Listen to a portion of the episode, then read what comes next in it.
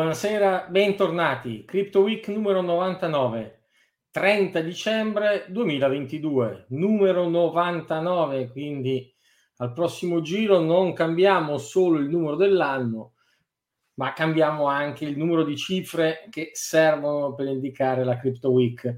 E quindi evidentemente, insomma, andiamo avanti inesorabili senza mai perdere un colpo. La settimana è ovviamente una settimana tra Natale e Capodanno con un po' meno informazioni del solito, ma gli spunti di riflessione e di attenzione non mancano mai.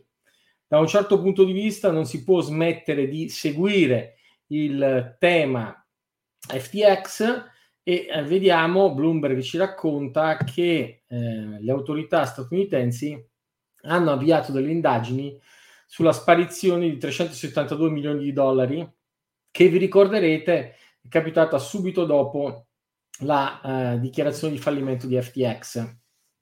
Viste anche le prassi che sono emerse di una gestione abbastanza poco attenta dei processi aziendali, è facile immaginare che dipendenti interni abbiano accesso a chiavi private che controllano gli asset, quindi chissà che non sia stato proprio un furto dall'interno. Tant'è di quel poco che rimaneva all'interno di FTX, appunto, un bel pezzetto se n'è andato. Si stanno intanto attrezzando gli utenti di FTX a fare una bella class action per vedere anche i loro interessi economici tutelati in questa causa che sicuramente durerà a lungo e che aveva già visto muoversi in pole position nel reclamare, nel pretendere rimborsi gli investitori più significativi, ma adesso anche quelli retail si stanno organizzando per quella che appunto negli Stati Uniti sono class action.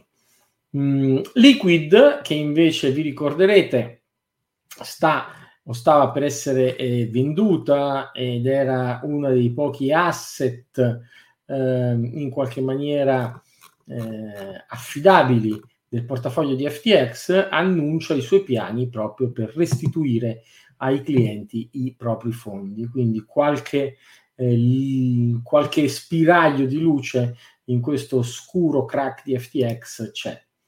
Di sicuro però i regolatori alle Bahamas stanno seduti su 3,5 miliardi di asset di FTX sequestrati, e speriamo che ci siano seduti per davvero, non per finta, nel senso che poi non si li vedano sfilare da sotto il sedere, come è successo appunto con i $370 milioni proprio nelle ore successive all'inizio del crack. Perché, ripeto, il controllo di questi asset digitali potrebbe non essere affatto sicuro. Collateral damages li chiamano gli americani, danni collaterali del crack di FTX, ed è in questo caso ci stiamo riferendo a Solana, che ha perso sostanzialmente il 96% dai suoi massimi, ben più di tutte le altre cripto. Se pensate che Bitcoin e Ether hanno perso meno del 75%, e soprattutto Solana continua a perdere. Perché continua a perdere?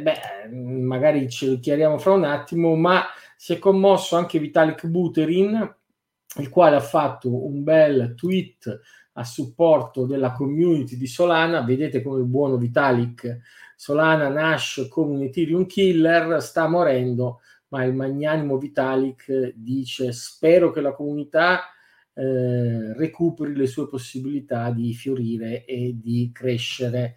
È veramente gentile il nostro Vitalik, tutt'altro che quei Bitcoin maximalist molto molto tossici. Ma quali sono le ragioni per cui Solana è in crisi? Le racconta bene David Morris su CoinDesk, in particolare su Consensus Magazine. Insomma, alla fine Solana, chi ci segue lo sa, ha avuto molti stop operativi quest'anno e quindi non funziona granché bene. Inoltre è stato l'altcoin preferito appunto da Sam Bankman-Fried, e qualcuno dice Solana lo definisce Sam Coins. Oddio, gli italiani sanno benissimo che Solana evoca una sola, ma per gli inglesi o gli anglofoni che questa assonanza evocativa non è evidente, Sam Coins vuol dire proprio, insomma, una sola rifilataci da Sam. E sì, perché se Sam Bankman-Fried in qualche maniera manipolava le quotazioni del suo token FTT, per quale motivo probabilmente non doveva manipolare anche le quotazioni di Solana, dei progetti di Solana che a lui stavano cari. Detto questo, ripeto, non solo quindi era sponsorizzato da un manipolatore di mercato, non funziona bene, è chiaro che il mercato prende le distanze. Tanto che anche due top NFT projects, due progetti top di punta del mondo NFT, in particolare di Gods and Youths, abbandonano la piattaforma Solana per andare uno su Ethereum e l'altro su Polygon.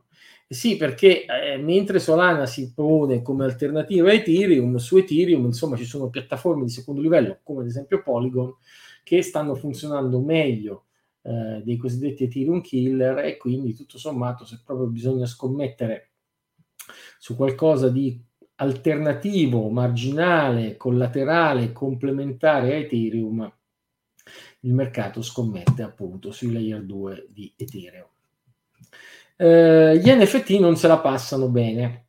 In quest'anno hanno visto un crollo delle quotazioni di nuovo ben superiore a quello delle criptovalute, ed ecco che allora l'amministratore delegato di OpenSea sul Financial Times tenta di prendere le distanze dal mondo cripto e arriva a dire che appunto gli NFT oggi sono quotati, pagati, scambiati in cripto, ma domani potrebbero essere in dollari.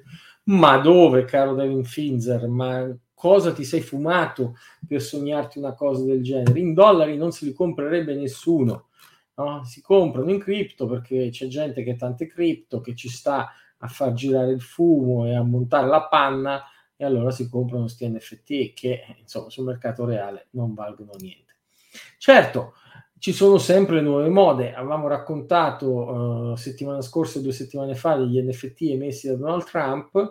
Questa settimana è il turno dei Pudgy Penguins, i pinguini che di fatto superano con il loro boom festivo tutti gli all-time high di trading sulla piattaforma Ethereum. Hanno superato Board Ape Club e quindi di fatto sono ad oggi in questo momento i numeri 1. Non è difficile immaginare che fra un anno non se li ricorderà più nessuno. Un'altra piattaforma però di NFT paradossalmente sta partendo proprio in Cina, e sì, vi ricorderete che la Cina ha proibito i crypto asset e in una scelta pro autarchica vuole lanciare delle piattaforme in qualche maniera appunto proprietarie, autarchiche, e la prima che lancia è quella di proprio degli NFT, degli NFT di Stato, degli NFT cinesi, chiamati comunque genericamente digital asset. Vedremo che cosa ne verrà fuori. Altra notizia della settimana: un anonimo utente Twitter ha rilasciato tutte le API keys, quindi le chiavi che servono, le chiavi criptografiche che servono per le connessioni automatiche tra sistemi, di 3Commas. 3Commas è un sito di trading per bot, quindi di automatismi di trading, e sostanzialmente quindi chi usa 3Commas istruisce 3Commas come fare trading a nome suo, e 3Commas per farlo deve usare però appunto la chiave che identifica quell'utente sugli exchange. Ovviamente sono stati effettuati quindi trades, scambi con le chiavi rubate di questi utenti che gli avevano ingenuamente affidate a 3Commas. L'amministratore delegato di 3Commas ha dovuto ammettere la cosa, e Binance è arrivata veloce sulla notizia dicendo: mi raccomando, disabilitate velocemente queste chiavi ed evitate che vengano usate. In particolare, di nuovo, è stato proprio Chen Peng Zhao, CZ, a confermare i problemi con queste chiavi. Per carità, Sisi ormai è il commentatore numero uno, riparleremo più volte di Binance in questa puntata. Resta che Binance c'ha anche un po' le sue gatte da pelare. In particolare, per esempio, è diventato evidente proprio questa settimana che tutte le borse di scambio cripto che servono i clienti statunitensi hanno rifiutato il listing di BNB, del Binance Network Token. Il BNB token è un... BNB token sta a Binance come l'FTT token stava a FTX. E quindi perché tutte queste borse lo rifiutano? Beh, perché hanno paura che il regolatore possa dire che si tratta di una security. Quindi l'unica borsa accessibile agli utenti statunitensi che scambia il BNB è null'altro che Binance US, gli altri no, e insomma anche questo dice di preoccupazioni che sono ancora significative nel mondo cripto. Il mining questa settimana ha visto una brusca stop and go, la potenza computazionale della rete è crollata il weekend scorso di circa il 40%, e questo è stato dovuto al freddo, alla tempesta che si è scatenata in Nord America e quindi ha costretto molti degli operatori del mining statunitense a spegnere le loro server farm o per inoperabilità o perché l'energia elettrica serviva alla rete per riscaldare evidentemente, quindi un picco di uso. La cosa è già rientrata, ma da un lato dice, a mio avviso, della grande reattività di questa rete di mining, del fatto che è opportuno che sia geograficamente distribuita, dall'altro, come tutte le notizie in questo periodo, vengono lanciate in maniera preoccupante. E certo poi qualcosa di preoccupante c'è, perché ne avevamo già accennato settimana scorsa, ci sono operation di mining che sono in difficoltà. Questa settimana è il turno di Argo Blockchain, che sospende lo scambio delle sue azioni per 24 ore, dovendo valutare una ristrutturazione che poteva portarla alla bancarotta. Poi però interviene Galaxy Digital che annuncia di voler acquistare Argo Mining e quindi forse la cosa si risolve per il meglio. Intendiamoci, Galaxy Digital che salva Argo Mining ricorda un po' FTX che salva BlockFi, cioè insomma attori in difficoltà che salvano altri attori in difficoltà. Osservato speciale, come sempre in queste settimane, è Tether. E sì, perché nell'anno che ha visto il boom degli stablecoin, una crescita impetuosa del fenomeno in quanto tale, c'è stata una significativa riduzione del ruolo predominante di Tether. Perché? Perché il mercato non lo ritiene affidabile. E allora JP Koenig su CoinDesk dà alcune indicazioni di cosa dovrebbe fare Tether se volesse risultare più affidabile. Innanzitutto deve liberarsi di bond corporate, di fondi e di altri investimenti, cioè insomma deve liberarsi di quegli investimenti rischiosi fatti con i dollari che riceve. E sì, perché a garanzia di Tether non ci sono soltanto titoli di Stato statunitensi o cash, come qualcuno pensava ingenuamente, ma ci sono degli impieghi, come si dice in gergo, molto rischiosi. Peraltro la società li sta riducendo. Tether inoltre, ricordiamoci che applica un 10 basis point di commissione, cioè lo 0,1% di commissione, su ogni operazione di prelievo o di redemption. Quindi tutte le volte che qualcuno mette dollari per avere Tether o restituisce Tether per avere dollari, paga questa commissione. Questo fa sì che sostanzialmente Tether quindi oscilli tra 0,99 e 1,01 in termini di quotazioni in dollari, quando questi movimenti sono significativi. Altri emittenti di stablecoin come Circle e Paxos non caricano delle fee e quindi non hanno questi problemi. La terza cosa che suggerisce JP Koenig è che le redemption, cioè la possibilità di ottenere dollari in cambio di Tether, dovrebbe essere aperta a tutti e non avere quindi un limite minimo di $100,000, che è quello che di cui si può chiedere la restituzione a Tether. E infine il quarto punto chiede, risottolinea la necessità per Tether di essere più trasparente. Oddio, chi ci segue questa cosa l'avrà sentita almeno 100 volte in queste quasi 100 puntate. Una serie di notizie miscellanee, la borsa dei fratelli Winklevoss Gemini, gli avevamo detto dei problemi che aveva col suo programma di staking e adesso gli investitori fanno causa proprio per l'interruzione del programma di staking. Abbiamo Nexo che doveva acquistare Vold. Nexo e Vold sono due cryptolender e però l'acquisizione si è fermata. Anche qui acquisizioni in cui una realtà pericolante come Nexo propone di acquistare un'altra realtà pericolante come Lender, di nuovo ricordano moltissimo FTX che vuole salvare o comprare BlockFi. Invece impenitente il nostro amico, per qualcuno il supereroe, Michael Saylor, ex amministratore delegato di MicroStrategy, ma oggi in carico della strategia Bitcoin di MicroStrategy.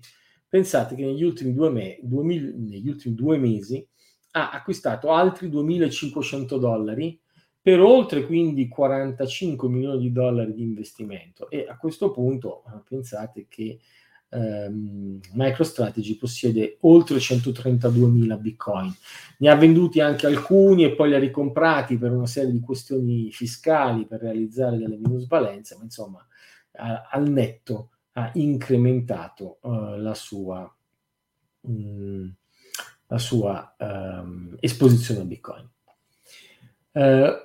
Un'altra notizia di quelle curiose, poco commentate ma interessanti, è che l'exploiter, cioè l'hacker che ha usato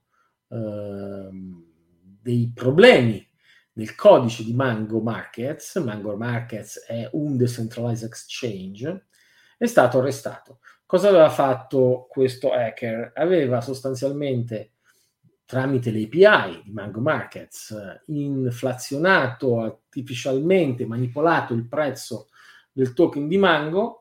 Quando, avendo manipolato il prezzo del token di Mango, si è trovato in mano con una grande liquidità, l'ha usata per ottenere altri asset e poi uscire da Mango Market senza di fatto pagare nulla.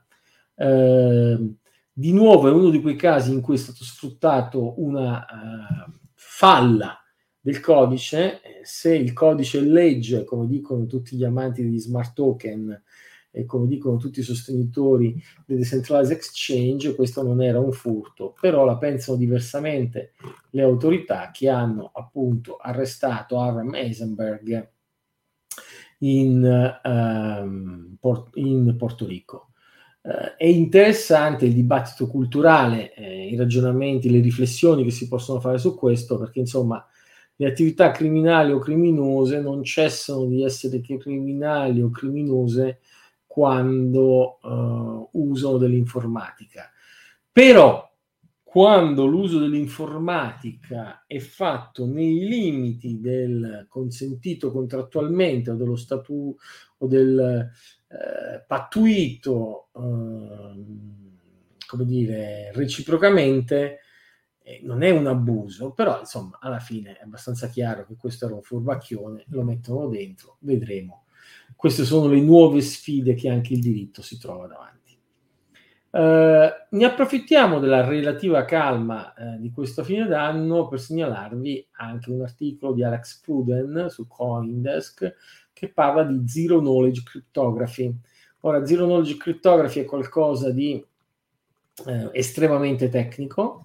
Una Zero Knowledge Proof è una cosa che si riesce a dimostrare senza rivelare un segreto. Se siete familiari col concetto di firma digitale, poter verificare tramite una chiave pubblica che una firma digitale è stata effettuata da una chiave privata è già anchesso uno zero knowledge, una zero knowledge proof, perché voi potete ottenere la certezza che la firma è stata fatta con quella chiave privata, pur senza conoscere la chiave privata.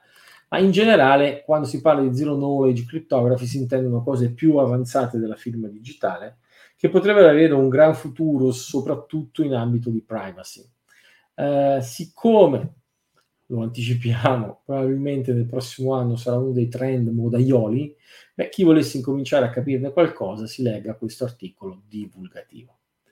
Chiudiamo la puntata dando evidenza alle diverse considerazioni di fine d'anno. Ovviamente il sottoscritto ha fatto una lettera a clienti, investitori, colleghi e collaboratori, l'abbiamo fatta in inglese, l'hanno tradotta anche in francese, io ovviamente l'ho scritta originariamente in italiano, ci credo molto, anzi vi suggerisco, vi chiedo, se la trovate interessante fatela girare, in particolare l'ho pubblicata in italiano e in inglese su LinkedIn, fatela girare. Che cosa racconto in questa lettera? Che gli intermediari inaffidabili hanno provocato di fatto il crollo delle quotazioni, che però Bitcoin, Ethereum e gli stablecoin più affidabili non hanno nulla da rimproverarsi, tantomeno abbiamo da rimproverarci noi di CheckSig, che abbiamo continuato a migliorare il servizio ai nostri clienti con tutte le garanzie distintive che ci rendono un'azienda unica in Italia,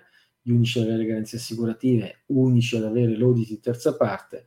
Abbiamo il protocollo di custodia più trasparente, dall'ottobre 2020 diamo la prova pubblica, insomma abbiamo fatto un ottimo lavoro di squadra e con questo potremo affrontare il 2023 che tra chiarimenti regolamentari e responsabilità dei risparmiatori comunque vedrà sicuramente Bitcoin riprendersi e noi dare anche delle interessanti soluzioni innovative.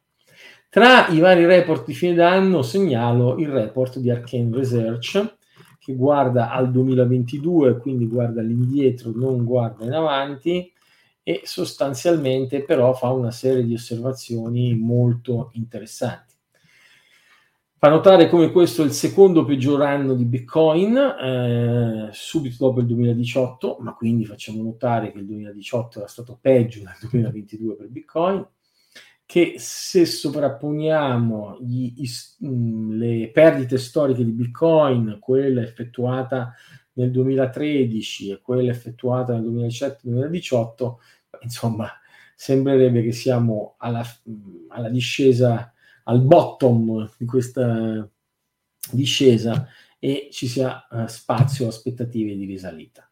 Sicuramente quello che abbiamo visto nell'anno che sta per concludersi è stata una correlazione molto alta tra le cripto e l'azionario nordamericano e infatti è un po' tutto in negativo, non solo le cripto ma anche l'azionario americano. Abbiamo visto Binance dominare il mercato, il 92% dei volumi reali, e abbiamo visto però al tempo stesso la liquidità sugli exchange ridursi, il che vuol dire che in realtà la maggioranza degli hodler, o perlomeno degli investitori in Bitcoin, fa hodling, cioè vuole tenere i Bitcoin su per un lungo periodo e quindi non li tiene su exchange. E vabbè, poi potete finire di leggere questo report che appunto vede tra i vincitori dell'anno gli stablecoin, Binance che ha sicuramente guadagnato mercati significativi, parla del rischio contagio, è il report che noi troviamo più interessante.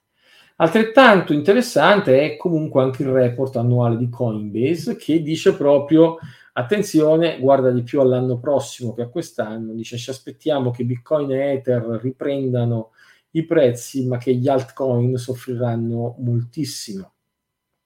E però che il prossimo ciclo sarà dominato fortemente dallo sviluppo di standard e di regolamentazione, che è un po' quello che sostenevo anch'io. Vi linkiamo anche sulla pagina della Crypto Week dedicata a tutte le notizie, perché vi ricordiamo che le notizie che commentiamo assieme sono linkate una per uno sulla pagina di CheckSig Crypto Week.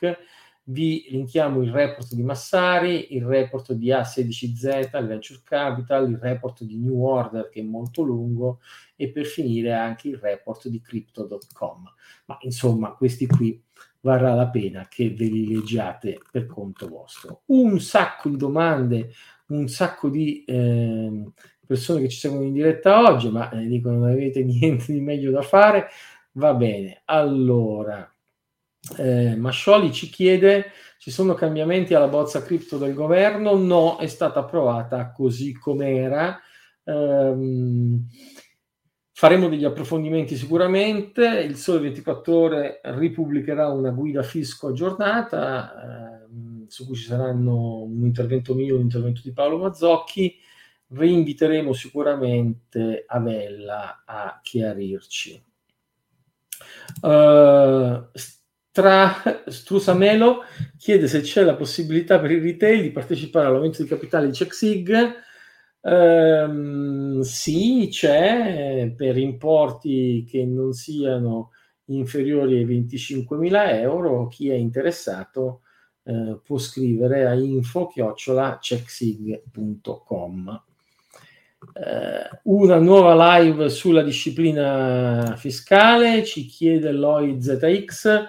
Senza dubbio, anzi posso già annunciarvi che l'ospite della prossimo report trimestrale del Digital Gold Institute, che sapete parla del trimestre trascorso e poi ha sempre un ospite speciale, sarà Francesco Avella, che quindi proverà ad approfondire questi temi e ci racconterà anche di cosa troveremo nell'inserto del Sole 24 Ore.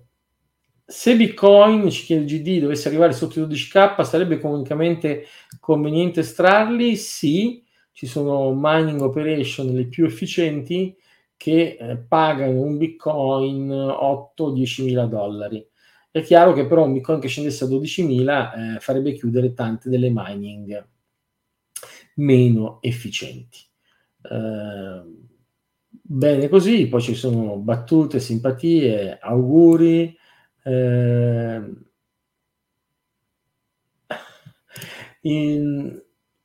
Mister Eco ci comunica, ci chiede se ho visto l'intervista di Davide Serra con Montemagno, dove Serra comunica che Bitcoin è la truffa più grande del mondo. No, me la sono persa, la andrò a guardare. Se poi Montemagno volesse invitare me, proverei a spiegare perché Bitcoin non è la più grande truffa del mondo. Tant'è, abbiamo finito anche questa settimana. Grazie a tutti quelli che ci seguono in diretta, ma grazie anche alle centinaia che poi ci seguono in differita e in podcast. Vi ricordo che questo video è live sul canale di CheckSig, YouTube, LinkedIn, Facebook e anche Twitter. Attenzione che se lo state seguendo usando i canali miei personali o quelli del Digital Gold Institute, nel 2023 verranno pian piano uno alla volta dismessi, cioè la Crypto Week sarà solo e soltanto sul canale di CheckSig. Per intanto, anche questa volta dobbiamo dire buon weekend, ma evidentemente è comunque un weekend speciale, è il weekend del fine d'anno, e quindi una buona fine d'anno e soprattutto un nuovo anno più felice, più brillante. E come sempre, però, che sia un weekend normale o che sia un weekend speciale, buon Bitcoin a tutti.